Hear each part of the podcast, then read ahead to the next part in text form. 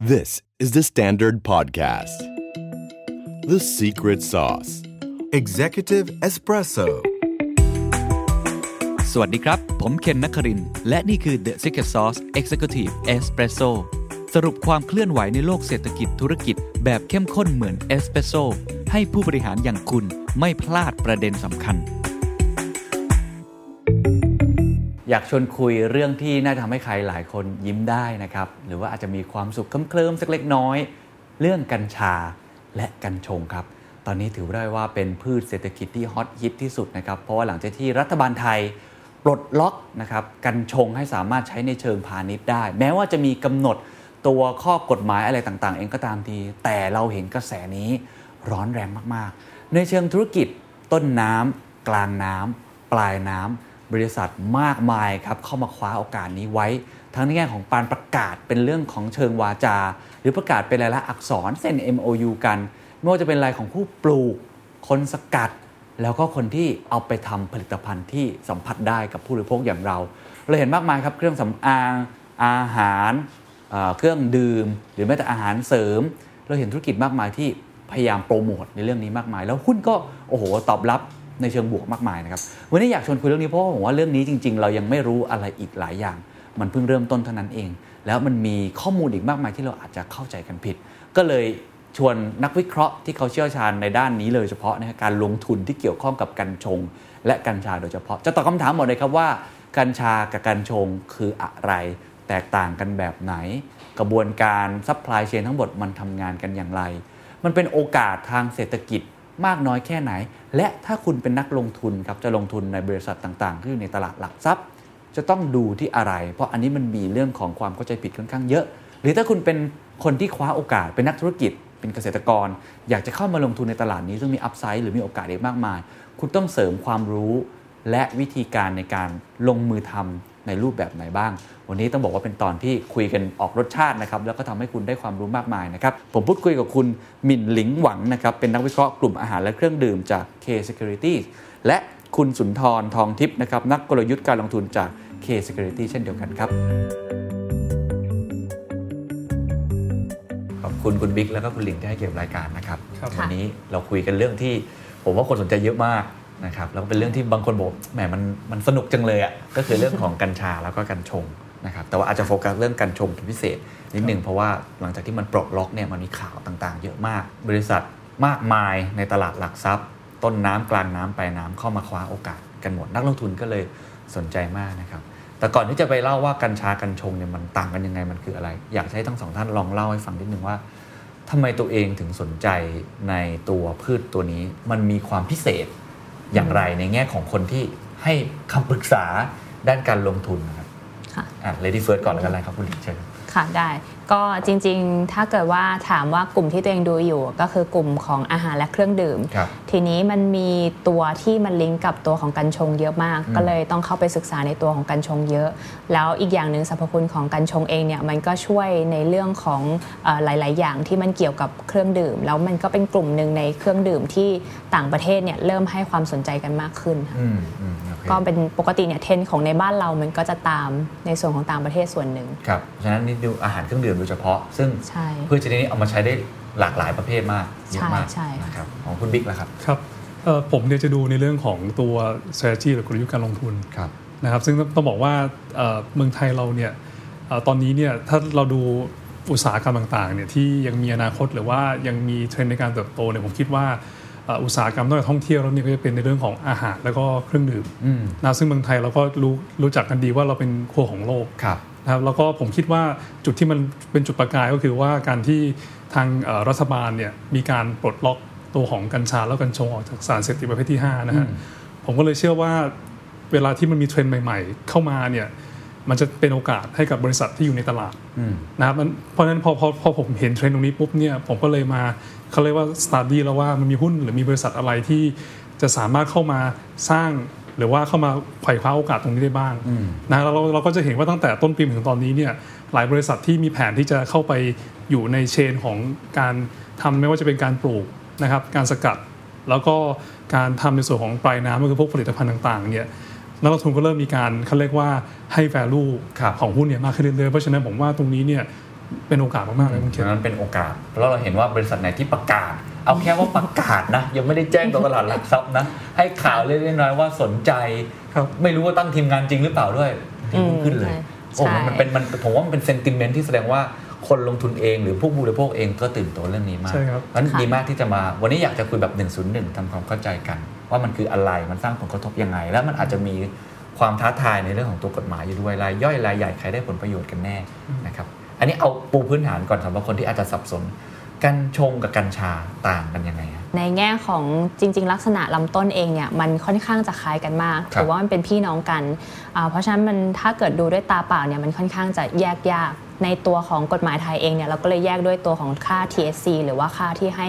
เอ่อความมึนเมาทำให้เกิดอาการหายขึ้นมาอืมอ่าเพราะฉะนั้นสำหรับประเทศไทยเนี่ยเราใช้ที่ตัวเลข1%ครับก็คือถ้าเกิดว่ามากกว่า 1%ก็ถือว่าเป็นกัญชา ถ้าน้อยกว่าหรือเท่ากับ 1%ก็ถือว่าเป็นกัญชง อ๋อ นี่คือเส้นในการแบ่งเลย ใช่ เพราะฉะนั้นใช่เราดูแค่ตัวต้นแล้วเดินไปเห็นใบเห็นอะไรอย่างนี้แยกยังแยกไม่ได้ เออแยกไม่ได้ เพราะว่าต้นมันลักษณะเหมือนกันเลย จริงๆเนี่ยล่าสุดเราก็ไปดูที่ฟาร์มมาแล้วก็ ถ้าเกิดว่าเราเคยเห็นภาพจากในรูปภาพมาก่อน เราก็เข้าใจว่าเป็นกัญชง แต่ว่าจริง ๆ มันคือไล่กัญชาที่เราไปอ๋อโอเค เพราะว่าบัตรที่ THC ใช่งั้นอันนี้อธิบายนิดนึงว่า THC คืออะไร แล้วมีคำหนึ่งสั่งอักษรภาษาอังกฤษสามตัวว่า CBD ครับใช่แต่นี่คือหัวใจหลักของอินกิเดียนของกัญชงและกัญชา อธิบายฟังนิดนึงมันคืออะไร มันใช้ประโยชน์ยังไงเอ่อ THC เนี่ยก็ถ้าภาษาอังกฤษก็คือเตตาไฮโดรแคนนาบินอลครับนะฮะก็คือหลักๆเป็นสารที่ทำให้เกิดอาการมึนเมาอืมนะครับเพราะฉะนั้นเนี่ย ถ้าตระกูลที่เราปลูกเพื่อเน้นเอา THC เยอะๆเนี่ยแน่นอนว่าก็วัตถุประสงค์คือเพื่อให้มึนเมาครับนะฮะหลักๆที่ในในตลาดโลกที่เขาใช้กันก็คือเอาไปทำในส่วนของการทำยาสูบในขณะที่ CBD เนี่ย cannabinol นะฮะอันนี้เป็นสารที่เขาเรียกว่าคล้ายๆกับช่วยในเรื่องของการผ่อนคลายนะเพราะฉะนั้นเนี่ยถ้าเราสกัดเอาตัวนี้ออกไปเนี่ย เราก็จะเน้นในส่วนของเขาเรียกว่าถ้าคุณเคนเคยเห็นในต่างประเทศมันจะมี product ที่ชื่อว่า CBD oil อ่าใช่ครับนะครับก็คืออันนี้คือช่วยในการให้เขาเรียกว่าหลับสบายที่เขาชอบใส่ใต้ลิ้นอะไรอย่างงี้ใช่ไหมฮะใช่ใช่ใช่อ่าโอครับเพราะฉะนั้นมี 2 อันหลักใช่ใช่สองๆแต่ที่หลักๆที่ของเมืองไทยนี่แบ่ง THC คือถ้าเกิน 1%จะเป็นถือว่าเป็นกัญกัญชาชาถ้าต่ำกว่า1%ถือว่าเป็นกัญชง ใช่ครับอ่าโอเคแต่ว่าจริง ๆ แล้วผมเชื่อว่าในในพืช ชนิดเนี้ยมันมีสารอีกเต็มไปหมดเป็นร้อยตัวถูกไหมครับใช่แต่หลักๆ คือ 2 ตัวนี้ที่เขาเอามาใช้ผลประโยชน์ใช่โอเคแล้ว 2 ตัวเนี้ยเนี่ยมันมาจากส่วนประกอบไหนของต้นนะ ไม่ใช่ใบอย่างที่เราคิดใช่ไหมผมเข้าใจถูกใช่ไหมถูกถูกค่ะ เข้าใจถูกจริง ๆ กัญชงเนี่ยอ่าพูดถึงในเรื่องของกัญชากัญชงก่อนในเมื่อมันเหมือนกันแล้ว แต่ว่ากัญชาเนี่ยไม่ได้เปิดเสรี เพราะฉะนั้นเราก็จะเน้นที่กัญชงเป็นหลักครับกัญชงเนี่ยมันมี 3 สายพันธุ์หลักๆ ก็คือปลูกที่เน้นเส้นใย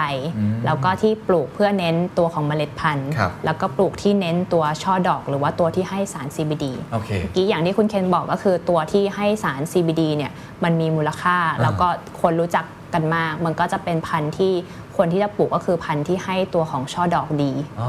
โอเคเข้าใจแล้ว ซึ่งค่ะแสดงว่ามันมีประโยชน์ 3 อย่างเมื่อกี้อย่างที่พูด อันที่ 1 คือเป็นเส้นใหญ่ ใช่ อันนี้ใช้มานานแล้วถูกไหม นานแล้วอ่าโดยเฉพาะส่วนของชาวไทยภูเขา เขาก็จะปลูกในลักษณะการเอาเส้นใยมาถักทอเป็นเสื้อผ้า ซึ่งอันเนี้ยจะเอาส่วนประกอบจากตรงไหนของของตัวกัญชงนะครับ ก็จะเป็นตัวลำต้นเลยกิ่งก้านรากใบก็เอามาได้ ก็หลักๆ ก็จะอยู่ที่ลำต้นของตัวต้นมันต้นมันจะสูงใหญ่มันจะครับสูง เราก็จะไม่นิยม ในณตอนนี้ที่เราพูดถึงอยู่ เพราะว่ามูลค่ามันเองเนี่ยมันมันไม่ได้สูงสุดณตอนนี้อ๋อโอเคอืมอันที่ 2 คือส่วนไหนนะครับส่วนของเมล็ดปลูกเพื่อเอาเมล็ดพันธุ์อ่าตัวเมล็ดกัญชงอ๋อเมล็ดนี่เอามาทำอะไรครับก็เอามาทำเป็น hemp seed oil หรือว่าน้ำมันกัญชงอ๋อคุณสมบัติก็จริง ๆ ก็ดี แต่ว่าคนละแบบกับตัวของน้ำมันกัญเอ้ยน้ำมันจาก CBD ใช่ที่พี่วิกบอกเออมันดีกันคนละแบบใช้คนละอุตสาหกรรม น้ำมันเขามาใช้ทำอะไรครับของเมล็ดเนี่ย ตัวของเมล็ดเองก็คือ hemp seed oil เนี่ยเขาเอามาในส่วนของอุตสาหกรรมอาหาร หรือว่าเครื่องสำอางอืมอ่าเพราะว่ามันมีตัวของโอเมก้า3 6 9 แล้วก็โปรตีนเขาก็เป็นประโยชน์ในแง่ของสารอาหารใช่แบบนั้นมากกว่า ไม่ได้ใช้เพื่อความที่ทำให้เราผ่อนคลายแบบนั้น มีมีคุณบอกว่าโปรตีนในเอ่อเมล็ดเนี่ย มากกว่าโปรตีนจากไอตัวถั่วเหลืองด้วย จริงเหรอฮะใช่โอ้นี่ก็โอเคเนาะก็มีประโยชน์ใช่ใช่ในอนาคตอาจจะมีนมนมอะไรแบบนี้ใช่จากเมล็ด แต่ที่มันเป็นกระแสจริง ๆ เพราะตัวช่อและดอกใช่ใช่ไหมฮะเพราะฉะนั้นแสดงว่าที่ทุกคนเห็นป้ายร้านอาหารอะไรต่างๆ แล้วก็บอกว่าเนี่ยเอาใบไปผสมในน้ำอันนี้จริง ๆ ไม่มีทางที่คุณจะรู้สึกเมาหรือว่าทำให้เคลิ้มได้ถูกไหมใช่ อันนี้ก็อิงจากไล่ที่เราไปเลยครับเราก็มีการพูดคุยว่าเอ้ยเรากินอันนี้เยอะๆ เราจะเมาไหมอ่าจริงๆเขาก็ทุกครั้งที่เขาจะส่งเรียกว่าส่งผลผลิตไปให้กับปลายทางที่เขาขายเนี่ยเขาต้องเข้าห้องแลบเพื่อตรวจครับเอ่อในส่วนของช่อดอกเนี่ยมันจะมีเยอะสุดในค่าของตัว THC กับ CBD ครับ ส่วนของใบกิ่งก้านรากหรือส่วนอื่นๆเนี่ยมี THC กับ CBD น้อยมากๆ อยู่ในหลักระดับประมาณ0จุดกว่าๆเปอร์เซ็นต์เลย เพราะฉะนั้นมันก็คือไม่ได้ทำให้เกิดสารเอ่อความมึนเมา ถ้าจะเกิดได้ก็ต่อเมื่อกินเยอะมากแต่ตอนนี้ส่วนประกอบหลักๆ ที่จะให้สาร THC และ CBD คือครับช่อและและดอกดอก อันนี้ต่างหากใช่ที่มีมูลค่ามหาใช่ศาลส่วนอื่นก็เอาไปใช้ประโยชน์อื่นก็แล้วแต่เขาๆใช่ใช่อะโอเคถูกเริ่มเข้าใจครับทีนี้พอมันเห็นปรากฏการณ์นี้ขึ้นมาเนี่ย จริง ๆ เราก็พอที่จะได้ยินข่าวอยู่แล้วว่ามีมีชาวบ้านเนาะครับปลูกกันอยู่แล้วหอืมรือว่ามีคนที่อาจจะสนใจเรื่องนี้แอบบ้างอะไรก็ว่ากันไป การที่ฝั่งรัฐบาลไทยหรือออยปลดล็อกออกมาเขาปลดออกมาในรูปแบบไหนครับอืมคือต้องบอกว่าตอนนี้เนี่ยสิ่งที่เขาปลดก็คือในแง่ของการปลูกอืมนะครับในแง่ของเออการนำเข้าส่งออกครับแล้วก็เอ่อในส่วนของเขาเรียกว่าสกัดตัวน้ำมันจากเมล็ดอืม นะครับตัวที่ยังรออยู่ก็คือการสกัดตัว CBD oil นะฮะออกมาจากช่อและดอกอืมซึ่งซึ่งตอนนี้เนี่ยก็คือตัวแรกนี่นั่นที่น่าจะให้อนุญาตคือก็คือสกัดตัว CBD แล้วก็เติมในพวกเวชสำอางอืมนะครับแล้วก็ลำดับถัดไปก็จะเป็นการสกัด CBD เพื่อเติมในตัวของเครื่องดื่มแล้วก็อาหารแล้วอันนี้จะเป็นตามกระบวนการขั้นตอนใช่อยู่ค่อยๆ ปลด แต่ว่าใช่ต้องบอกคุณเคนอย่างนี้ว่าครับตอนนี้เนี่ยพันธุ์พื้นเมืองของบ้านเราเนี่ยเป็นตัวกัญชาก็คือว่ามี THC สูงครับ นะครับเพราะฉะนั้นเนี่ยสิ่งที่ทุกคนกำลังรอก็คือว่าเอ่อตอนนี้มีคนที่ได้รับใบอนุญาตนำเข้าเมล็ดพันธุ์แล้วแหละเพราะเราต้องไปเอาเมล็ดพันธุ์ตัวของเขาเรียกว่าที่มีเอ่อผลผลิตในส่วนของตัวเอ่อ CBD ในช่อดอกเยอะอ่านะครับเพราะฉะนั้นเนี่ยกำลังอยู่ในช่วงของการนำเข้าเมล็ดพันธุ์มาปลูกแสดงว่าในบ้านเรายังไม่มีเมล็ดพันธุ์แบบนั้น จริง ๆ ถือว่าถ้าเป็นฝั่งของการวิจัยเนี่ยมี แต่ว่าพันธุ์ที่มันรับรองแล้วอะมันมีประมาณ 4 สายพันธุ์หลักครับๆ ก็คือเป็นพันธุ์ที่ให้เส้นใยสูงหรือไม่ก็อาจจะเป็นพันธุ์อื่น ๆ ที่มีให้ THC สูงด้วย แต่มันเป็นพันธุ์ที่แบบทางบริษัทต่างๆเนี่ยเขาไม่ได้ต้องการจะใช้คือถ้า เอ่อเมื่อกี้นี้ 3 สายพันธุ์ที่เราบอกไป เราไม่สามารถที่จะปลูกสายพันธุ์เดียวแล้วได้ครบทั้ง 3 อย่างอืมอะปลูกสายพันธุ์หนึ่งได้อย่างหนึ่งอืมอย่างเช่น ถ้าเราอยากได้ช่อดอกอืมการที่มันจะกลายเป็นเมล็ด ก็คือเอาเกสรตัวผู้กับตัวเมียผสมกันครับกลายเป็นเมล็ดขึ้นมาครับเพราะฉะนั้นช่อดอกมันก็จะหายไปอ๋ออาเพราะฉะนั้นก็คือต้องเลือกปลูกสายพันธุ์ให้มันตรงกับผลิตภัณฑ์ตั้งแต่แรกโอเคได้ตรงค่ะความต้องการ ซึ่งตัวนี้ในประเทศไทยใช่ยังไม่มีใช่ต้องนำเข้าก็มา ถ้ามีเนี่ยก็คือยังไม่ได้มีการรับรองสายพันธุ์ ก็ไม่สามารถที่จะขอใบอนุญาตออยปลูกได้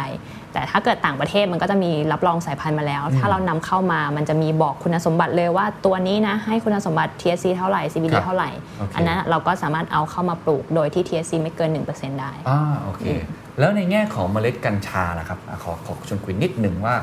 เขาปลดล็อกต่างกันยังไง ตอนเนี้ยเวลาเราพูดถึงกัญชาเนี่ยเราเราก็จะเห็นว่าเอ่อ รู้แหละว่าใช้ในเชิงการแพทย์ แต่ค่ะมันไม่ค่อยเห็นความฮือฮาเหมือนกับกัญชงอันขอแวะนิดนึงเผื่อคนอาจจะสงสัยเล็กน้อย ตอนนี้เนี่ยตัวกัญชาเองเนี่ยก็คือทางทางรัฐบาลก็คือโดยเฉพาะโรงพยาบาลรัฐเนี่ยก็อาจจะมีการสกัด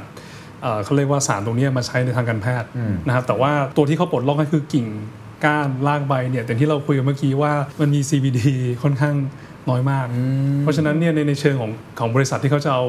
by product ไปไปใช้ต่อเนี่ยผมคิดว่าจะไม่ไม่ไม่ได้เยอะเท่าไหร่ครับมันก็เลยเป็นที่คือฮามากกว่าในเรื่องของกัญชง เพราะว่ามันปลูกเชิงพาณิชย์ได้อืมแล้วก็ไอ้ที่ตัวปลูกในเชิงอ่ากัญชาปุ๊บมันเกินค่าที่ทางออยกำหนดอ๋อโอเคบริษัทต่างๆ ก็เอาไปใช้ไม่ได้โอเคมันก็เลยแบบไม่ได้มีมูลค่าที่ไปสู่ปลายทางเยอะอ่าโอเคเข้าใจแล้วคือเหมือนกับปลดล็อกแต่ว่าใช้ได้แค่จำแบบวงจำกัดอ่าใช่ไหมใช่กัญชายังเป็นอย่างนั้นอยู่ใช่ครับแต่ถ้าเป็นกัญชงเนี่ยมันใช้ในเชิงพาณิชย์ได้ เพราะปริมาณ THC เนี่ยมันไม่ได้ไม่สูงสูงมากใช่อาจจะไม่ได้เหมือนกับเป็นอันตรายอะไรว่ากันไปมากนะใช่ครับโอเคเข้าใจทีนี้อธิบายกลไกให้ฟังนิดนึงครับ เพราะว่า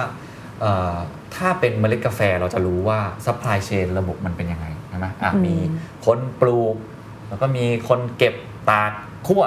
มันก็จะมีแต่ละคนมาทำอ่าเขาเรียกว่าแต่ละโหนดอันเนี้ย ธุรกิจที่ไม่เหมือนกัน บางคนอาจจะทำคุมได้หมดเลยอะก็ว่ากันไปเนี่ยเขาเก่งพอ แต่ใน supply chain หรือ ecosystem ของการชงตอนเนี้ยมันเป็นยังไงบ้าง แล้วก็แต่ละอันเนี่ยมันมีใครเข้าไป enjoy อะไรขนาดไหนครับผมเข้าใจว่าตอนนี้เนี่ยอย่างที่เล่าให้ฟังว่ามีคนได้ใบอนุญาตนำเข้า7ลายอืมนะครับแต่ว่าอย่างที่หลิงบอกก็คือว่า การขออนุญาตนำเข้าแต่ละครั้งเนี่ยจะต้องมีการรายงานกับทางอยเพราะว่ามันต้องมีการ report ตั้งแต่ว่าต้นทางเนี่ยเรามาจากไหนนะฮะผู้รับเนี่ยคือใครสายเอ่อสายพันธุ์อะไรนะครับเราต้องตรวจให้ผ่าน standard ในแง่ในในในในภาพรวม เราต้องระบุด้วยว่าจะเอาเข้ามาเท่าไหร่นะครับซึ่งซึ่งตรงนี้เนี่ยผมเข้าใจว่าแต่ละครั้งเนี่ยก็ต้องขออนุญาตเป็นครั้งครั้งๆไปนะครับเพราะพอหลังจากนั้นถ้าเกิดว่าเริ่มมีคนเอาเมล็ดพันธุ์ตรงนี้เข้ามาแล้วเนี่ยผมคิดว่าที่เหลือเนี่ย ผมว่าพื้นที่เมืองไทยเราเนี่ยมีความพร้อมอยู่แล้วที่จะที่จะปลูกที่ปลูกอืมนะครับแต่ว่าตอนนี้สิ่งที่เป็นข้อถกเถียงกันนะฮะในในในในวงการก็คือว่าคุณสามารถทำแปลงได้แบบ sizable เป็นหลักหลายร้อยหรือเป็นหลักเป็นหลักพันไร่หรือเปล่านะฮะหรือจริงๆแล้วมันทำได้แค่เขาเรียกว่าทีละไซส์แบบ ไม่ไม่ใหญ่มาก เพราะว่าเข้าใจว่าการปลูกเนี่ยมันจะต้องมีเรื่องระบบน้ำเรื่องอะไรที่มันต้องมีการเตรียม มันก็เหมือนทำเกษตรกรรมทั่วไปอะใช่ไหมฮะอ่าคล้ายๆปลูกผักอะไรพวกนี้อ่าอ่าอ่าหลังจากนั้นเนี่ยในฝั่งของตัวโรงสกัดเนี่ยครับผมเข้าใจว่าบางบริษัทเนี่ยมีความพร้อมมากนะครับอย่างบางบริษัทที่เราเคยเชิญมาคุยเนี่ยเขาบอกตอนนี้โรงงานนะฮะวัตถุไอเครื่องจักร เสร็จแล้วรอแค่ใบอนุญาตใบอนุญาตนะฮะซึ่งคิดว่าคงอนุมัติเร็วๆนี้แหละครับแล้วก็หลังจากนั้นก็คือวัตถุดิบที่จะป้อนโรงงานนะครับซึ่งผมเข้าใจว่าโรงงานที่เขาเสร็จแล้วเองเนี่ยเขาก็มีการไปติดต่อกับผู้ประกอบการปลายน้ำแล้วนะปลายน้ำที่เราคุยกันก็คือ ไม่ว่าจะเป็นเอ่อเครื่องดื่มอาหารนะครับซัพพลีเมนต์พวกวิตามินพวกเนี้ยผมคิดว่าตอนนี้เขามีการคุยกันหรือบางรายอาจจะถึงขนาดเซ็น MOU แล้วด้วยซ้ำครับค่ะ ก็ทางที่พี่บิ๊กบอกไปเนี่ยก็คือจริง ๆ เราจัดกลุ่มได้เป็น 3 กลุ่มด้วยกันก็คือกลุ่มของต้นน้ำกลางน้ำแล้วก็ปลายน้ำจริงฝั่งของต้นน้ำเองเนี่ยนอกจากการปลูกแล้วก็จะมีเรื่องของการสร้างโรงเรือนด้วย ที่พี่บิ๊กบอกว่ามันสามารถปลูกได้พื้นที่ใหญ่ขนาดไหน เพราะว่าจริง ๆ ในประเทศไทยเองเราอะก็เพิ่งปลดล็อกกัญชง เพราะฉะนั้นมันจะมันจะยังไม่ได้ไซส์ใหญ่ คนที่ปลูกไปแล้วก็คือในเรื่องของกัญชา ลักษณะการปลูกมันเหมือนกัน เพราะมันเป็นพืชตระกูลเดียวกันครับเอ่อ ซึ่งการปลูกกัญชาที่ผ่านมามันก็ทีละปลูกไล่ไม่หลักไม่เยอะที่ผ่านมาเนี่ยเท่าที่เราดูใบอนุญาตทั้งหมดในเว็บไซต์ของอยนะคะ ที่เคยได้ใบอนุญาตของการปลูกกัญชาไปเนี่ยทั้งหมดในประเทศไทยรวมกันน่าจะอยู่ประมาณสัก 600ไร่ก็ถือว่ามันก็น้อยกว่าที่มีการประกาศในแต่ละบริษัทออกมาอ๋อบริษัทนี้จะปลูกพันไร่บริษัทนี้จะปลูกหมื่นไร่โอ้มันเป็นไซส์ที่ใหญ่มากแล้วไม่เคยมีคนทำขนาดนั้นมาก่อน แล้วก็ลักษณะของการปลูกเองเนี่ยมันก็ปลูกได้หลายรูปแบบด้วย ถ้าเกิดลักษณะโรงเรือนอาจจะต้องมีการสร้างโรงเรือนก่อนไหมหรือถ้าเกิดปลูกใน indoor ก็ต้องสร้างระบบไฟสร้างเอ่อเรียกว่าโครงสร้างตัวของอาคารขึ้นมาก่อนครับซึ่งมันก็ถ้าเกิดเป็นหลักพันไร่หมื่นไร่ก็ถือว่ามันใหญ่มากๆเหมือนกันอ่าอย่างอย่างที่บอกว่าเรื่องไซส์เนี่ยตอนนี้ในแง่ของต้นน้ำเขาปลดล็อกขนาดไหนเขาจริงอืมๆเขาจำกัดไหมว่าต้องปลูกแบบไหนเอ่อขนาดเท่าไหร่ มันอืมกำหนดขนาดนั้นถูกไหมฮะหรือยังไงอ่าไม่ได้กำหนดในเรื่องของไซส์ว่าเราจะปลูกได้เท่าไหร่ อาจจะมีในเรื่องของระยะต้นอันนี้ไม่แน่ใจอาจจะต้องไปเช็คอีกทีหนึ่งอ่าอ่าแต่ที่แน่ ๆก็คือตัวของการปลูกเองเนี่ยมันต้องปลูกแล้ว ให้ให้มันตรงกับความต้องการของทางผู้ปลูก เพราะว่าถ้าเกิดสมมติว่าปลูกแล้วบังเอิญเกสรมันไปผสมกัน มันจะกลายเป็นเมล็ดขึ้นมา มันก็จะไม่ใช่พันธุ์ที่เราอยากได้ อ๋อ คือต้องมีความรู้ในการปลูก ใช่ระดับใช่หนึ่งแล้วแล้วถ้าเกิดสมมติผมอยากปลูกขึ้นมาอืม ผมผมต้องไปขออนุญาตอะไรยังไงหรือจริงๆผมสามารถปลูกได้เลยหรืออะไรแบบนั้นผมผมว่าจริงความยากก็คือว่าหนึ่งก็คือว่าเราต้องมั่นใจว่าพันธุ์ที่เราจะปลูกเนี่ยมันตรงตรงกับความต้องการของผู้ซื้อนะฮะเพราะว่าออยเขาบอกเลยว่าถ้าคุณเคนเดินไปที่ออยจังหวัดก็ได้ หรือว่าออยที่กรุงเทพเนี่ยคุณต้องบอกเขาเลยว่าคุณจะขายให้ใคร อ๋อ อันนี้คือคือระบุไว้เลย ต้องระบุครับ ไม่เหมือนกับสมมติผมปลูกกะเพรา ผมก็ปลูกของผมไปใช่แต่อันนี้ไม่ถ้าได้ปลูกไปแล้วผมต้องบอกว่าผมจะเอากะเพรานั้นไปขายใคร ถูกใช่ต้องบอกในกฎหมายบอกอย่างนั้นเลย ใช่ครับถูกอ๋อโอเคเพื่ออะไรครับถ้าลองตีความดูอันนี้ก็แน่นอนว่ามันต้องมันต้องควบคุมตั้งแต่ต้นน้ำมาจนกระทั่งถึงไอ้กลางน้ำและปลายน้ำเพราะว่าคุณเคนผมผมผมคิดอย่างนี้นะว่ามันดีเหมือนที่ลิงบอกเนี่ยถ้าเกิดต่อให้เป็นเมล็ดพันธุ์ที่เป็นเป็นกัญชงนะอืมแล้วเอาเมล็ดพันธุ์พื้นบ้านมาปลูกผสมกันอะผมว่าแยกยากมากอืมเพราะฉะนั้นเนี่ยมันต้องตรวจสอบกลับไปได้ว่าคุณขออนุญาตปลูกเท่าไหร่แล้วคุณจะเอาไปขายใคร แล้วก็ออยจะกลัวว่าถ้าคุณปลูกแล้วคุณ เขาเรียกว่าไม่มีผู้รับซื้ออย่างเงี้ยสุดท้ายแล้วเนี่ยมันก็คือถ้าถ้าต้นน้ำยืนไม่ได้เนี่ยกลางน้ำปลายน้ำก็ไม่มีของเอาไปผลิตต่ออืมโอเคเพราะฉะนั้นตอนนี้คือเป็นเป็นข้อกำหนดของเขามา ถ้าผมใช่จะปลูกผมต้องมีเอกสารยืนยันหรืออะไรก็ตามที่บอกว่า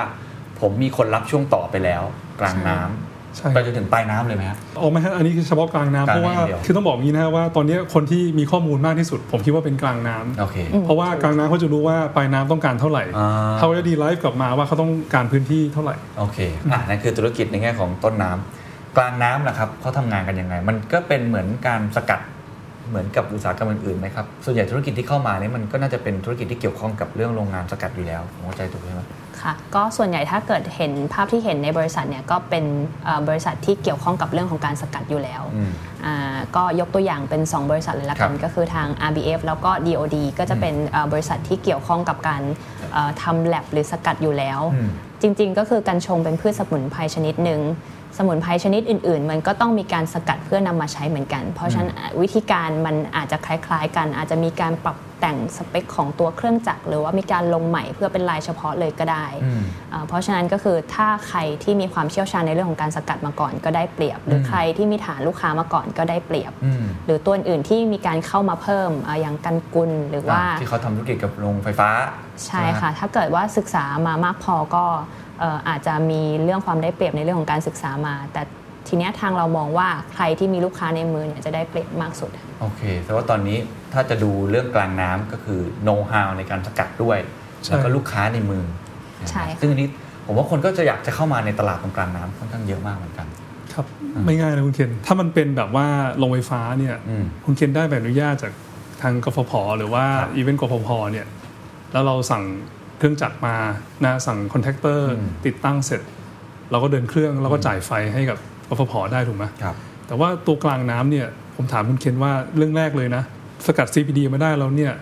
จะต้องใช้ปริมาณเท่าไหร่ที่เหมาะสม เราจะทำยังไงให้พอเวลาไปใส่ในใน Product ไม่ว่าจะเป็น Product ตัวเอ่อเวชสำอาง หรือว่าตัวอาหารเครื่องดื่มเนี่ยคนกินกินแล้วมันสามารถที่จะฟีลได้ว่า เออเรารู้สึกผ่อนคลายอืมอืมอะพวกนี้เขาเรียกว่า R&D มาตรฐานนะฮะมันไม่ใช่แค่ ISO 9000 มันมีมาตรฐานเยอะแยะมากเลยในเรื่องของเอ่อ food and beverage ลงอีเวนต์ถ้าเกิดขึ้นไปอีกก็เป็นพวกยาอืมนะซึ่งผมเลยคิดว่าถ้าจะทำให้มันแบบว่าครบเชนตรงเนี้ยผมว่าคงต้องใช้คนที่อยู่ในอุตสาหกรรมนี้ต้องมีมาความก่อนเชี่ยวชาญมีความเชี่ยวชาญรู้ใช่เพราะเป็นสารตัวใหม่ด้วย แล้วก็มันใช่มีเรื่องของข้อกำหนดกฎหมายค่อนข้างเยอะด้วยอืมนะครับอ่านี่คือกลางน้ำ ปลายน้ำนะครับ มันมันเป็นอะไรได้บ้างฮะคอน sumer product ผมเห็นเยอะมากขนมก็มีคนพูดถึง อาหารใช่ไหมฮะ เครื่องดื่มอืมเครื่องสำอางผลิตภัณฑ์อาหารเสริม ผมว่าสุดแท้แต่จะจินตนาการแน่ๆเลยมันมีอะไรยังไงบ้างครับ จริงๆ เราก็แบ่งเป็นประมาณสัก 5 กลุ่มหลักๆ ได้ครับหนึ่งเลยก็คือกลุ่มในเรื่องของการแพทย์อืมไม่ว่าจะเป็นเอ่อยาคลินิก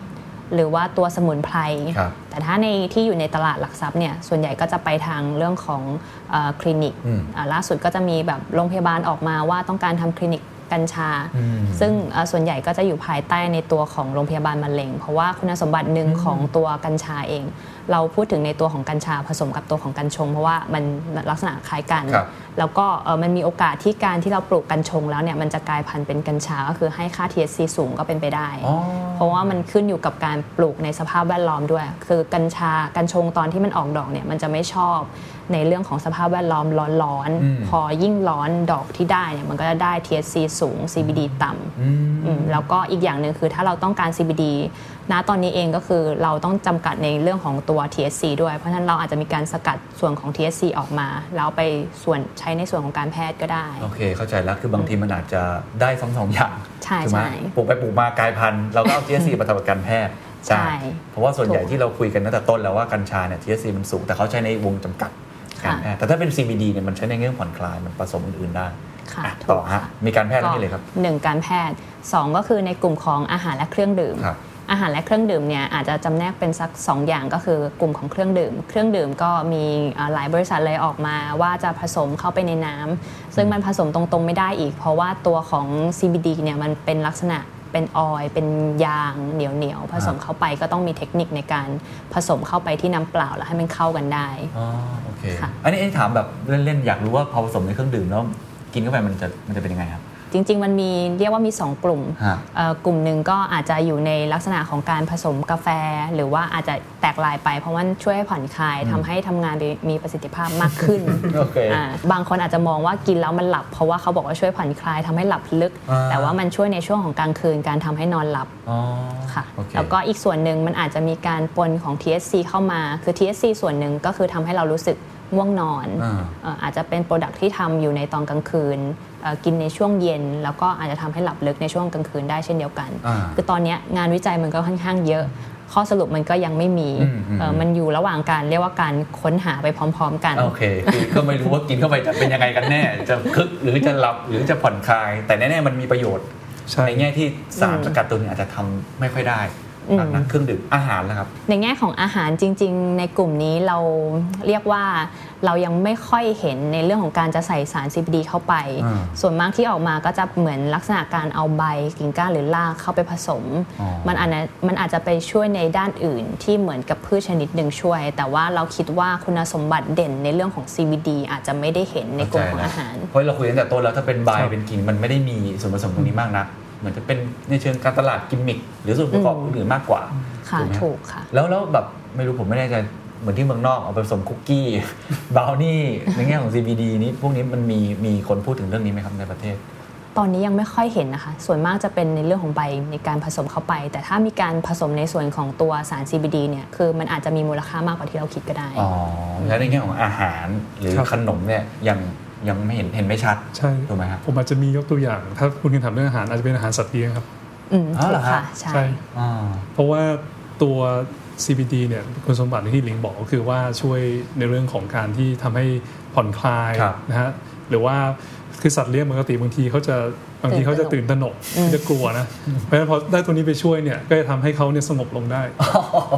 เออทำไมไปให้ให้น้องหมาก่อนคนอีกนะเอออันนี้น่าสนใจ ปกติคนเราก็จะเหมือนรักสัตว์เลี้ยงเดี๋ยวนี้เรารักสัตว์เลี้ยงยิ่งกว่าลูกเรายอมทุ่มทุนมากกว่า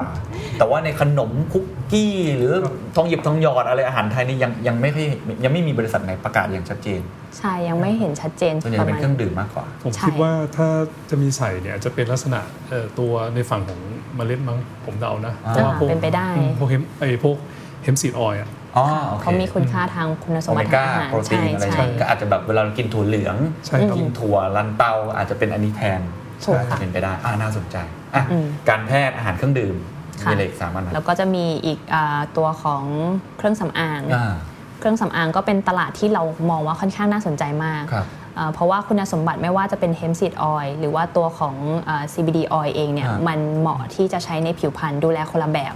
ตัวส่วนหนึ่งของ CBD oil ก็คือในเรื่องของการต้านการอักเสบอ๋อเพราะฉะนั้นคือมันมีคุณสมบัติค่อนข้างดีในเรื่องของการรักษาสิวอ๋อเหรอฮะโอ้โหมันมันสรรพคุณมันเยอะมากนะรักษาสิวได้ด้วย ซึ่งเราก็ไม่เคยใช้แต่เราก็ถามอาจารย์ที่เขาศึกษาในเรื่องของกัญชงกัญชาเขาก็จะมีการใช้จริงเขาก็ไปแต้ม อ่าเขาบอกว่ามันรักษาได้ค่อนข้างโอเคคือเหมือนหายเลย โอเคอาจจะต้องรอดูว่าถ้าผลิตภัณฑ์ออกมาจริงจะๆเป็นแล้จริวงไหมใช่ยังไงเวลามันอาจจะขึ้นอยู่กับเอ่อตัวของความเข้มข้นที่เขาใส่เข้าไปด้วยอืมว่ามันต้องเข้มข้นขนาดไหนแล้วมันถึงเห็นผล เพราะว่าบริษัทเองก็คงไม่อยากลงทุนเยอะในการที่จะใช้ต้นทุนตัวนี้เยอะอ่ามันก็อาจจะต้องหาตรงกลางให้มันเจอระหว่างต้นทุนกับสิ่งที่ทำให้เห็นผลครับ ค่ะแล้วในเครื่องสำอางเขาเอาไว้ใช้อะไรอีกไหมครับ มันทำให้หน้าใสไหมหรือยังไงเฮมซีดออยทำให้รักษาความชุ่มชื้นอืมโอ้โหเพราะมันเป็นมันเป็นออยล์เนาะใช่ไหมอืมอ่าโอเคค่ะ แต่ไม่ใช่ว่าเครื่องสำอางไม่ได้เอามาใช้ให้ผ่อนคลายนวดหน้าอะไรไม่เกี่ยวผมคิดว่าอาจจะมีในเรื่องของอโรมาก็คือกลิ่น อ๋อใช่ในในสปาเนี่ยผมว่ามันถ้าหอมเหรอฮะกลิ่น คือกลิ่นอาจจะไม่ได้หอมครับคุณเคนแต่ว่าเอาไปผสมกับตัวที่เป็นเขาเรียกว่าตัวหลักอืม ผมว่ามันจะช่วยให้ผ่อนคลายแล้วก็อ่าโอเคlet's say ว่าถ้าคุณเคนไปไปสปาอย่างเงี้ยแล้ว let's say ว่าสมมตินวดน้ำมันเนาะแล้วก็มันก็แบบสบายแล้วพอออกมาเสร็จปุ๊บเขาก็เสิร์ฟชากัญชงให้กินโอเคเข้าใจมันก็เป็นเหมือนทำให้เราผ่อนคลายใช่ mood เป็น mood ทั้งหมด ใช่ครับค่ะเออน่าสนใจอ่าโอเค เครื่องสำอางแล้วมีอะไรอีกไหมครับแล้วก็อันสุดท้ายเนี่ยก็เป็นตัวอาหารเสริมคือจริง ๆ กลุ่มเนี้ยเรามองว่าน่าจะเป็นกลุ่มที่เอ่อ พอๆกับกลุ่มยาเลยที่มันจะค่อนข้างเห็นผลอืมแล้วมันก็อยู่ในระยะยาว เพราะว่าคือในแง่ของ CBD เองเนี่ยเราชอบในคุณสมบัติที่มันเอ่อมีทั้งด้านสุขภาพทางการแพทย์เพราะฉะนั้นถ้ากินในปริมาณที่มันค่อนข้างเข้มข้น แล้วคนเห็นผลคนก็น่าจะบอกต่อ แล้วก็มีการซื้อซ้ำมากสุดอืมหมายถึงว่าอาหารเสริมอาจจะเป็นแคปซูลเป็นอะไรกินใช่เพื่อผ่อนคลายเลยโดยตรง หรือว่าใช่หรือว่า CBD oil ที่เราเห็นในเมืองนอกอะอ่าอันนั้นก็คือใช่เลยใช่ไหมใช่เลยหยอดเลยอะไรหยอดเลยไปอ๋อถูกค่ะเพราะฉะนั้นในในห้ากลุ่มนี้ทางเคเซกมองว่ากลุ่มที่น่าสนใจที่สุดคืออาหารเสริม ถ้าเป็นกลุ่มที่เรามองว่ายาวไกลไปได้ไกลๆเนี่ยก็คงอยู่ในกลุ่มของตัวเครื่องสำอางกับอาหารเสริมอืมอืมแล้วก็กลุ่มยาด้วย อีกอ๋อกลุ่มหนึโองเคสามกลุ่มนี้แต่อาหารเครื่องดื่มอะไรอื่นอาจจะเคมรื่อองงดื่ม ผมว่าจะเป็นทำเป็นคล้ายๆสไตล์แบบเครื่องดื่มวิตามิน ผมว่าคงเราก่อนนอนเราคงดื่มน้ำเป็นเป็นขวดๆแบบไม่ไหวเนาะเดี๋ยวเขาเพราะว่าจะเป็นแบบว่าคล้ายๆเป็นเป็นพวกวิตามินผสม แล้วก็อาจจะมี CBD เป็นส่วนประกอบโอเคช่วยในการเอ่อผ่อนคลายนอนหลับสบายอ่าครับจริงๆ ในกลุ่มของเครื่องดื่มเนี่ยเรามองเป็นระยะสั้น คืออ่าฮะคงเห็นได้เร็วสุด คือเพราะว่าการออกอาหารเสริม หรือว่าการออกเป็นตัวของตัวเครื่องสำอางมันต้องมีเรียกว่ามี R&D กว่ามันจะออกมา แต่เครื่องดื่มมันดูเหมือนการทำง่ายกว่าอืมเออมันก็อาจจะได้เห็นสำหรับตลาดบ้านเราเนี่ยอาจจะได้เห็นก่อนครับค่ะโดยโดยทั้งหมด consumer product ทั้งหมดแบบนี้หรือหรือรวมต้นน้ำกลางน้ำด้วยก็ได้นะเรามองมูลค่ามันเยอะมากน้อยแค่ไหนที่จะมีผลกับเศรษฐกิจของของประเทศไทยไหมครับ จริง ๆ มีประเมินคร่าวๆคร่าวๆคร่าวมากเลยนะคะ เพราะว่ามันเป็นตัวเลขที่เอ่อมันก็ยังไม่ได้มีชัดเจนว่ามันควรจะประมาณกี่เปอร์เซ็นต์ครับเราก็แตกลายเป็นเอ่อไม่รวมการแพทย์นะคะ ก็จะมีในกลุ่มของตัวเครื่องสำอางเอ่อเครื่องดื่มเอ่อเราก็คิดเป็นมูลค่าประมาณสัก 5%ของแต่ละกลุ่มเนี่ยรวมๆกันแล้ว เรามองว่าน่าจะเป็นหลักหมื่นล้านได้โอ้โหใช่โอเคหลักหมื่นล้านนะฮะก็ค่ะถ้าหมื่นล้านเราคิดเร็วๆก็บน GDP ก็ประมาณสัก 0.5%ถ้าแสนหนึ่งก็ประมาณสักเอ่อ แสนล้านก็ประมาณ1%ของ GDP ครับครับนะครับซึ่งซึ่งอันนี้คือเอาแค่ในประเทศยังไม่รวมส่งออกเลยหรือรวมหมอ่าดแล้วใช่ไม่รวมไม่รวอ๋มอเพราะนี่มันก็เป็นอีกโอกาสหนึ่งเหมือนกันเนาะเพราะเห็นทางรัฐบาลก็โปรโมทมากอยากให้เป็น product champion อะไรก็ว่ากันไปอืมแล้วในแง่ของตลาดล่ะครับอ่าทีนี้เราพูดถึงนักลงทุนแล้วเราก็เริ่มเข้าใจพื้นฐานทั้งหมดแล้วเวลาเรามองตลาดเข้าไปเนี่ยนักลงทุนเวลามอง ควรจะมองที่อะไรบริษัทแต่บริษัทเนี่ยเขาเขามีความสามารถในการแข่งขันมากน้อยแค่ไหน หรือ สิ่งที่เขาพูดโปรโมทหรือแจ้งต่อตลาดเนี่ยมันมีนัยยะมีน้ำหนักเนี่ยมันควรจะมองที่อะไร demand ใน market มีจริงใช่ไหมมากน้อยครับแค่ไหนเชิญครับเอ่อถ้าถ้าดูจาก reaction ของราคาหุ้นในช่วงที่ผ่านมานะครับ ผมคิดว่าตัวกลางน้ำเนี่ยราคาหุ้นจะขึ้นเยอะสุด กลางน้ำน่าสนใจสุดอ่าใช่ครับในในในตอนนี้เพราะครับว่ากลางน้ำเนี่ยเขาเป็นคนที่สกัดอืม ใช่ไหมที่เราให้คุณเห็นว่าต้องมีเรื่องของเทคโนโลยีเรื่องของ R&D อืมนะครับเพราะฉะนั้นเนี่ยบริษัทไหนที่ครองตลาดนี้อยู่ แล้วก็มีลูกค้าในมือนะฮะรายหนึ่งอาจจะไม่ไม่ได้พูดเยอะเรื่องลูกค้า อีกรายหนึ่งอาจจะมีการประกาศผ่านผ่านสื่อต่างๆ ซึ่งผมก็เชื่อว่าทั้งทั้งสองรายเนี่ยก็มี potential ที่จะเขาเรียกว่าทำตรงนี้ได้อืมนะครับหลังจากนั้นเนี่ยเอ่อก็คงต้องไปดูต่อว่าถ้าปลายน้ำเนี่ยตัวไหนที่ จะมาอืมนะเพราะว่าจริงๆแน่นอนว่าถ้าปลายน้ำไม่มาเนี่ยเดี๋ยวสุดท้ายกลางกลางน้ำน้ำก็ไม่มาก็ไม่มาใช่เพราะฉะนั้นเนี่ยผมคิดว่า ถ้าเราถ้าตอนนี้เนี่ยเท่าที่คุยกับทั้งทั้งสองบริษัทนะฮะต้องบอกว่าเขายังเขาก็ยังไม่ได้เปิดหมดหรอกว่าลูกค้าเขามีมีใครบ้างอืมนะแต่ผมเชื่อว่าพอเราเริ่มเห็นความชัดเจนตรงนี้เนี่ยเดี๋ยวที่เหลือเนี่ยหุ้นของตัวปลายน้ำมันจะค่อยๆไล่ตามขึ้นมาอืมถ้าเกิดเห็นผลลัพธ์ของตัวในออกอืมแล้ว success นะครับแต่อย่างน้อยเนี่ยตัวที่อยู่กลางน้ำเนี่ยผมคิดว่ามันค่อนข้างค่อนข้างชัวร์ว่า คุณมี R&D คุณมีความรู้ คุณมีเรื่องในเรื่องของเขาเรียกว่าการเตรียมการตรงนี้มาเนี่ยอืมผมคิดว่าเผลอๆเนี่ยเราจะเห็น contribution ของรายได้ตั้งแต่ช่วงควอเตอร์สี่ปีนี้ด้วยซ้ำอ๋อว่ากลางน้ำเหมือนได้เปรียบเนาะแล้วก็เอ่อเขาเรียกว่าคู่แข่งอาจจะไม่ได้เยอะเท่ากับปลายน้ำเพราะส่วนใหญ่เราเห็นปลายน้ำนี่เยอะมากใช่ใช่ครับแล้วต้นน้ำล่ะครับ เรามองว่ามันมันมาจิ้นมันน้อยหรือยังไงครับถ้าในฝั่งของต้นน้ำเองเนี่ยจริง ๆ คือถ้าบริษัทที่ประกาศออกมานะตอนเนี้ยก็มากกว่าในฝั่งของกลางน้ำอ่าเอ่อ นอกจากนี้ในฝั่งของต้นน้ำเนี่ยยังมีเกษตรกรอ่าหรือว่ายังมีบริษัทนอกตลาดหลักทรัพย์ที่ค่อนข้างเยอะที่สนใจจะเข้ามาปลูกเพราะมันทำง่าย มีพื้นที่ก็พอแล้วก็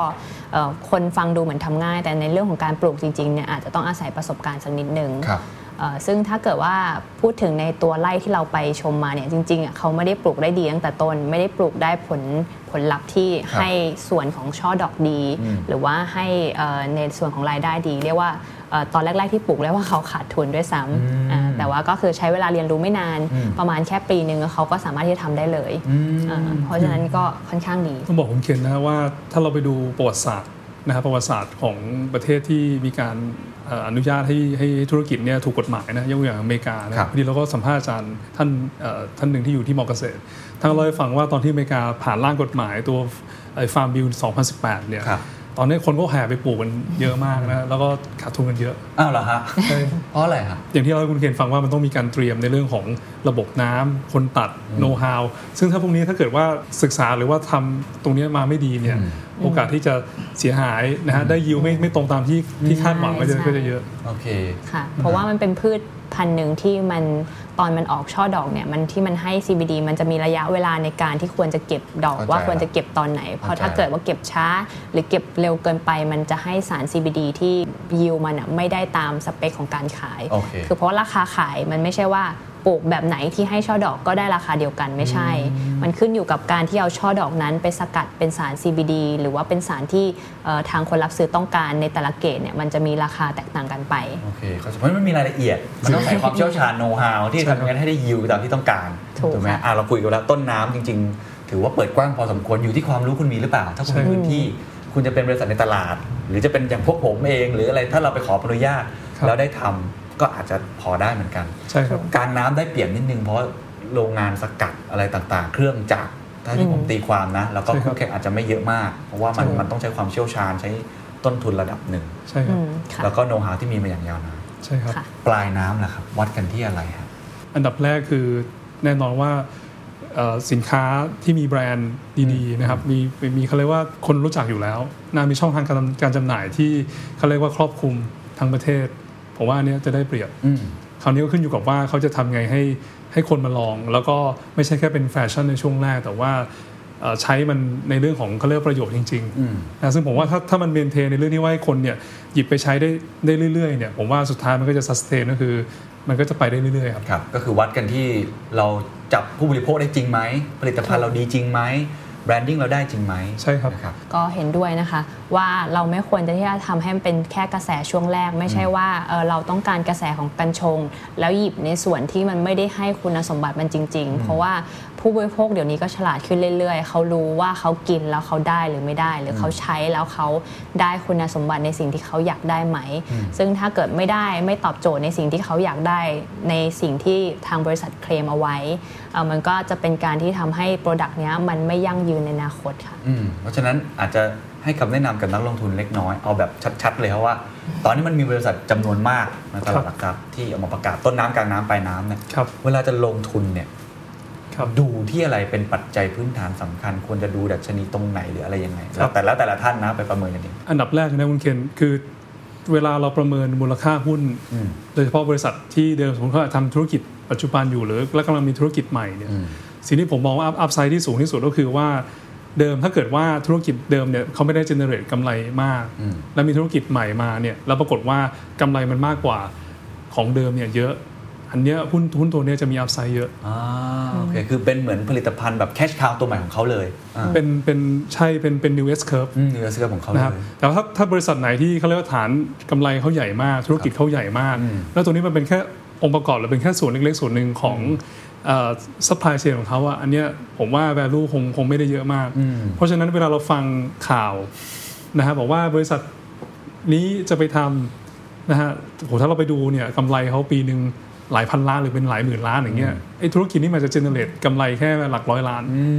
มแต่ถ้าบริษัทไหนที่เฮ้ยแต่อย่างที่เราฟังเมื่อกี้อะอยู่กลางน้ำนะฮะฐานกำไรเขาก็แค่หลักหลักร้อยไม่ได้ไม่ได้ใหญ่มาก แล้วตัวนี้ถ้าเกิดเขาทำ success เนี่ยกำไรเขาจะเบิ้ลขึ้นไปเนี่ยอืมอันเนี้ยก็คือจะได้ value สูงที่สุดอืมนะครับอันนี้คือคือวิธีคิดวิธีแรกนะฮะครับคราวนี้พอมามองว่าในการลงทุนตอนนี้ผมคิดว่าตลาดก็มาถูกทางก็คือว่าเลือกตัวกลางน้ำมาเล่นก่อนอ่า นะครับถามว่าทำไมเพราะว่า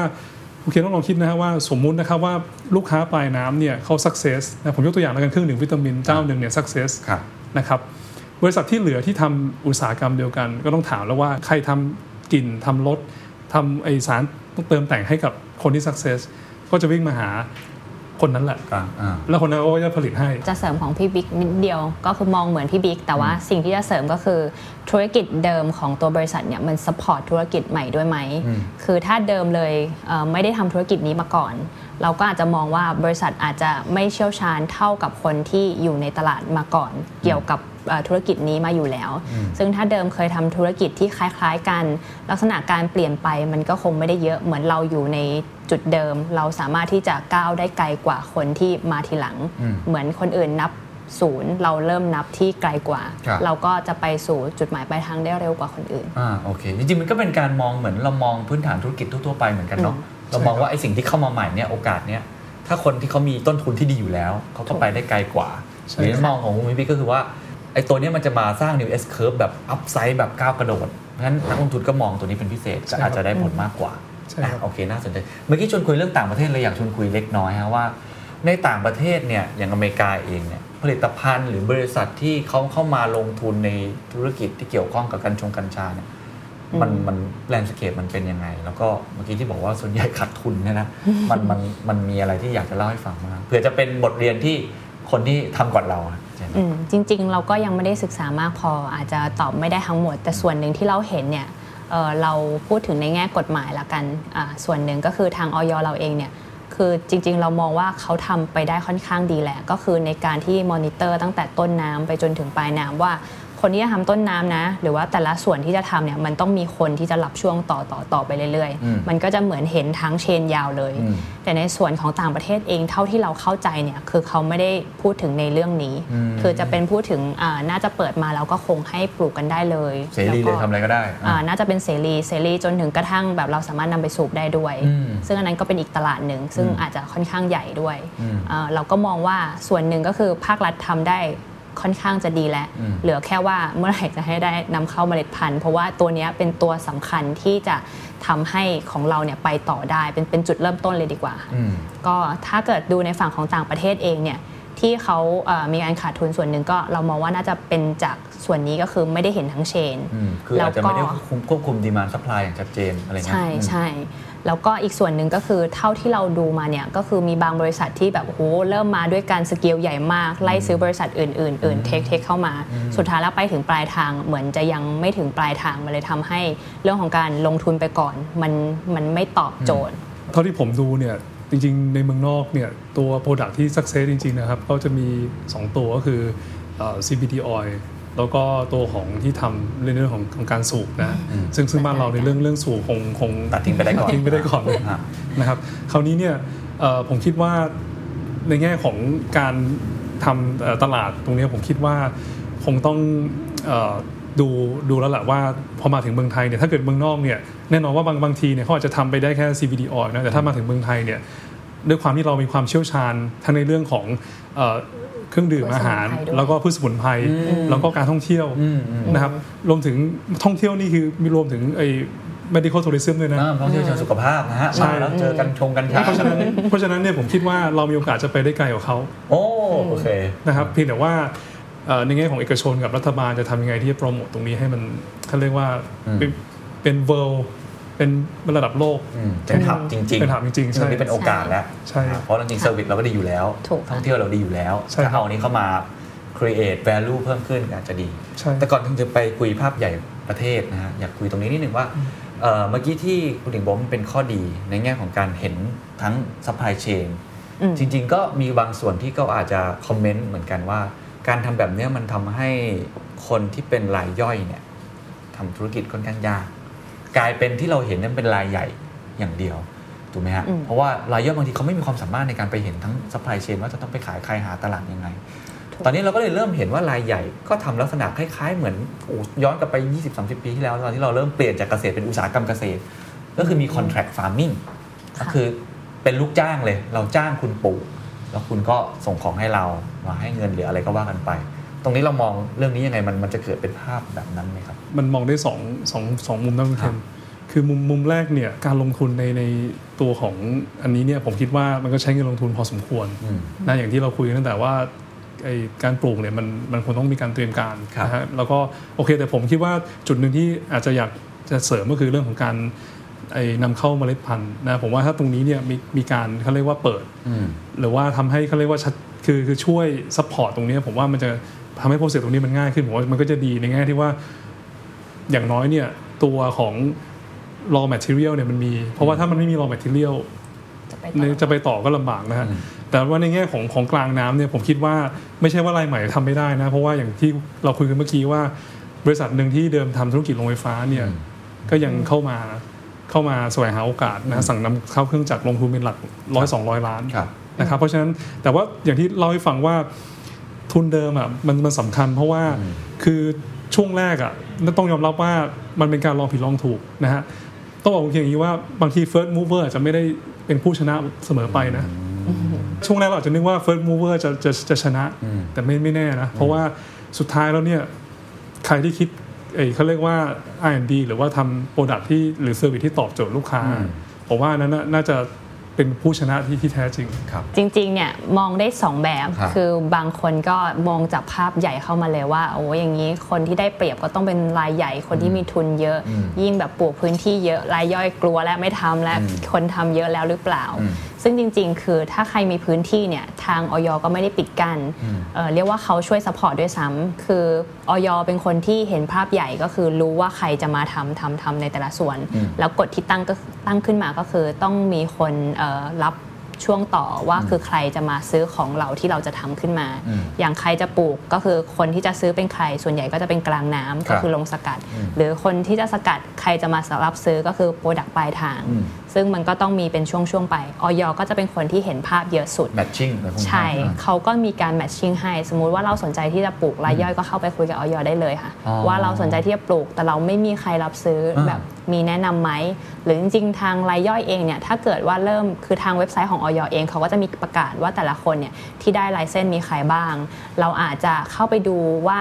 เอ่อตอนนี้ใครได้ลายเส้นอะไร ซึ่งณปัจจุบันเองเอกชนยังไม่มีใครได้ลายเส้นการสกัดนะคะแล้วก็ได้ได้ลายเส้นในส่วนของปลายทางด้วยยังไม่มี มีแค่นำเข้ามาเมล็ดพันธุ์อืมเพราะฉะนั้นถ้าเกิดหลังจากนี้เกษตรกรรายไหนสนใจ หรือว่าบุคคลธรรมดาเองก็ได้สนใจที่จะปลูก แต่ว่าไม่มีลูกค้าเราก็คอยเข้าไปดูในเว็บไซต์ว่าใครได้ลายเส้นบ้าง เราก็โทรไปบริษัทเลยค่ะง่าย โอเคเข้าใจแล้ว มันอาจจะดูยุ่งยากนิดนึง แต่แล้วจริงๆก็ยังยังทำได้เพียงแต่ว่าทำได้ต้องเข้าไปคุยกับออยใช่เรื่อยๆ ว่าจะแมทชิ่งยังไงอืมอะถูกอันนี้เดี๋ยวผมคงต้องไปคุยกับออยอีกทีว่ามันเป็นปัญหา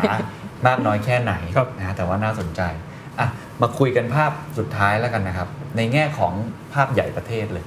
เราคุยกันในแง่ของความเป็นมาและมันใช้อะไรยังไง เราคุยกันแล้วว่าเอ่อนักลงทุนควรจะมองยังไง แต่ในแง่ของประเทศจริง ๆ มันเป็นโอกาสมากเหมือนกัน แล้วก็ผมว่ารัฐบาลก็ออกข่าวตลอดนะสนับสนุนอยากจะตั้งเราเป็นโปรดักชั่นเปี้ยนใช่ใหม่ เพราะเราเป็นครัวของโลกอยู่แล้วใช่ไหมแล้วทำยังไง ตรงนี้เรามองอย่างไรโอกาสมันอยู่ตรงไหนแล้วมันจะเกิดขึ้นได้จริงไหมครับ มันจะสร้างมูลค่าให้กับประเทศไทยมากน้อยแค่ไหนตอนนี้เนี่ยถ้าเราดูภาพใหญ่เนี่ยอุตสาหกรรมของเมืองไทยเนี่ยตอนนี้เราเริ่มเสียความสามารถในการแข่งขันในในหลาย ๆ ตัวนะครับเอ่อต้องยอมรับความจริงว่าเอ่อในเรื่องของตัวค่าแรงหรือว่าเอ่ออายุของประชากรเนี่ยมันก็เป็นอุปสรรคหรือว่าเป็นเป็นโจทย์ที่รัฐบาลต้องแก้ไขอืมนะเพราะฉะนั้นผมคิดว่าเอ่อเศรษฐกิจในในในฝั่งของ service เนี่ยผมว่าเมืองไทยเราเนี่ยมีจุดเด่นมากอืมคือเวลาการท่องเที่ยวมันจะมันจะ success เนี่ยมันต้องมีองค์ประกอบหลายอย่างนะครับ ไม่ว่าจะเป็นในเรื่องของการเอ่อสถานที่ท่องเที่ยวนะครับ ทรัพยากรธรรมชาตินะครับ คนนะนิสัยใจคอ แล้วก็อันสุดท้ายสำคัญก็คือว่าเอ่อ product แล้วก็ service ที่เราที่เรามอบให้กับตัวของนักท่องเที่ยวนะฮะซึ่งผมเชื่อว่ารัฐบาลเห็นอยู่แล้วแหละว่าเมืองไทยเราเนี่ย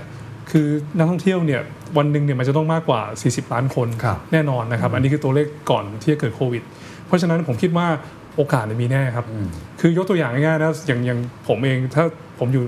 เอ่อต่างประเทศอย่างนี้แล้วผมเข้ามาเมืองไทยเนี่ย ผมก็อยากลองนะคุณเคนถ้าเกิดว่าเขาบอกเขาโปรโมทว่าเมืองไทยเราเนี่ยมีธุรกิจนี้นะที่แบบว่าเราก็ทำตรงนี้ผมว่าผมเชื่อว่าเราทำเร็วเร็วกว่าประเทศเพื่อนบ้านในภาพรวมเลยอืมเพราะเรามีฐานตรงนี้ดีอยู่แล้ว เพราะฉะนั้นผมคิดว่าผมก็อยากลองนะอย่างเช่น ผมยกตัวอย่างนะถ้าเกิดว่ามาเมืองไทยเนี่ยเราขึ้นชื่อเรื่องนวดไทยเนาะอืมแล้วมันมีแบบ by by by product by service ที่ครบเลย นวดด้วย CBD มีเสิร์ฟชา แล้วก็มีให้ลองอย่างเงี้ย ผมเชื่อว่า economic value ที่จะสามารถสร้างจากตรงนี้ได้เนี่ยผมว่าอาจจะเผื่อๆจะเยอะกว่าที่เราเราคิด หรือสามารถที่จินตนาการได้ก็ได้ครับก็ถ้าเกิดดูในมูลค่าตลาดระดับโลกเนี่ยมันเป็นหลักแสนล้านเกิน 5 แสนล้านโอ้โหแล้วตลาดไทยเราเองเนี่ยเป็นถือเป็นตลาดเล็ก ๆ เพราะฉะนั้นเราไปกินส่วนแบ่งจากส่วนนั้นมาเนี่ยเรามองว่าก็คือเราสามารถไปได้อืมอืมอือืมมก็เป็นส่วนที่น่าสนใจเหมือนกันเอ้ยยังมีโอกาสอยู่อะถูกค่ะความเสี่ยงนะครับมีไหมมีครับ มันคืออะไรบ้างครับมันหรือคือเราพูดกันมาแบบเหมือนเรากำลังแบบมองเห็นโอกาสมหาศาล แต่จริงๆอาจจะแป๊กก็ได้ถูกไหมฮะก็ไม่แน่เหมือนกัน ผมผมคิดว่าโจทย์สำคัญเลยที่ทางรัฐบาลจะต้องกลับไปคิดก็คือว่าจะจะควบคุมยังไงให้เขาเรียกว่าไม่มีการเอ่อมั่วมั่วคือว่าเอาพันธุ์พื้นบ้านมาผสมกับตัวของกัญชง คือกัญชาเนี่ยยังเป็นสารเสพติดเนาะไอตัวที่ทำมาเพื่อที่จะเอามาสูบเนี่ยเพราะฉะนั้นผมคิดว่าโจทย์ก็คือรัฐบาลต้องคุมนี้ให้ให้ได้อืมเพราะว่าแน่นอนว่าเราคงไม่อยากจะ ให้เขาเรียกว่าประเทศส่งเสริมเรื่องนี้ แต่ปรากฏว่าคนในประเทศเอ่อติดตัวนี้ครับนะครับผมคิดว่าโอเคถ้าเกิดสู่เพื่อสันทนาการมันอาจจะต้องมีสเต็ปถัดไป ซึ่งผมคิดว่าตอนนี้เราอาจจะยังเดินไม่ไปไม่ถึงจุดนั้นนะครับเข้าใจแต่ว่าผมว่าตรงนี้สำคัญที่เหลืออย่างอื่น ผมคิดว่าไม่น่าจะมีอะไรที่เป็นเป็นอุปสรรคอืมนะครับเดี๋ยวขอเสริมในส่วนของเรื่องอาความรู้ที่จะใช้ละกันคือมหลายคนเนี่ยคือเห็นมันตลาดมันแบบบูมมากคนจะไปในเรื่องนี้ผลิตภัณฑ์ออกมามากมาย คนอาจจะแบบอยากปลูกกันเยอะเออชาวไร่ชาวนาเกษตรกรเข้ามาปลูกกันเยอะ แต่สิ่งหนึ่งที่ควรต้องมีเลยก็คือเรื่องของความรู้ก่อนว่า ตัวกัญชาเองเนี่ยมันชอบอะไร มันไม่ชอบดินอะไร มันชอบอากาศแบบไหน มันควรจะปลูกฤดูไหนไม่ใช่แบบเห็นว่ามูลค่าปลายทางมันเยอะมาก เราก็จะเข้ามาแห่เข้ามากันปลูกกัน คืออย่างหนึ่งก่อนที่จะปลูกควรจะศึกษาหาความรู้กันค่อนข้างเยอะก่อน แล้วพอเวลาปลูกจริงจะได้ไม่ผิดพลาดเยอะค่ะอืมเพราะสุดท้ายแล้วไม่ว่ามันจะมีโอกาสมากน้อยแค่ไหน สำคัญที่สุดก็คือความรู้ถูกความเชี่ยวชาญโน้ตฮาวต่างๆเพราะอย่างที่เอ็ดบอกว่า มันไม่ใช่ปลูกกันแบบงูปลาปลาสายพันธุ์อะไรแต่ผมก็เพิ่งทราบเพราะมันมีรายละเอียดค่อนข้างเยอะวิธีการทำโรงเรือนอะไรต่างถูกๆนั้นทุกอย่างมันมีดีเทลของมันก็อยู่ที่ว่าคุณจะถ้าเป็นในแง่ของนักธุรกิจ หรือคนที่สนใจก็ต้องศึกษาเยอะๆแล้วก็ทดลองทำนะครับไม่ใช่ว่า first mover จะเป็นผู้ที่ชนะอย่างเดียว แต่ถ้าเป็นนักลงทุนก็ดูดีๆฮะว่าธุรกิจอันไหนมีอัพไซด์เขามีความเชี่ยวชาญแบบจริงหรือเปล่า อย่าเพิ่งอ่านแต่ ผิวๆ ข้างบนอย่างเดียว งั้นธุรกิจนี้คงอีกยาวไกลเนาะเราคงได้เห็น movement หรือว่ามีอะไรที่มาอัปเดตกันอีกครั้งหนึงนะครับค่ะวันนี้ขอบคุณมากนะครับได้ค่ะขอบคุณครับขอบคุณค่ะ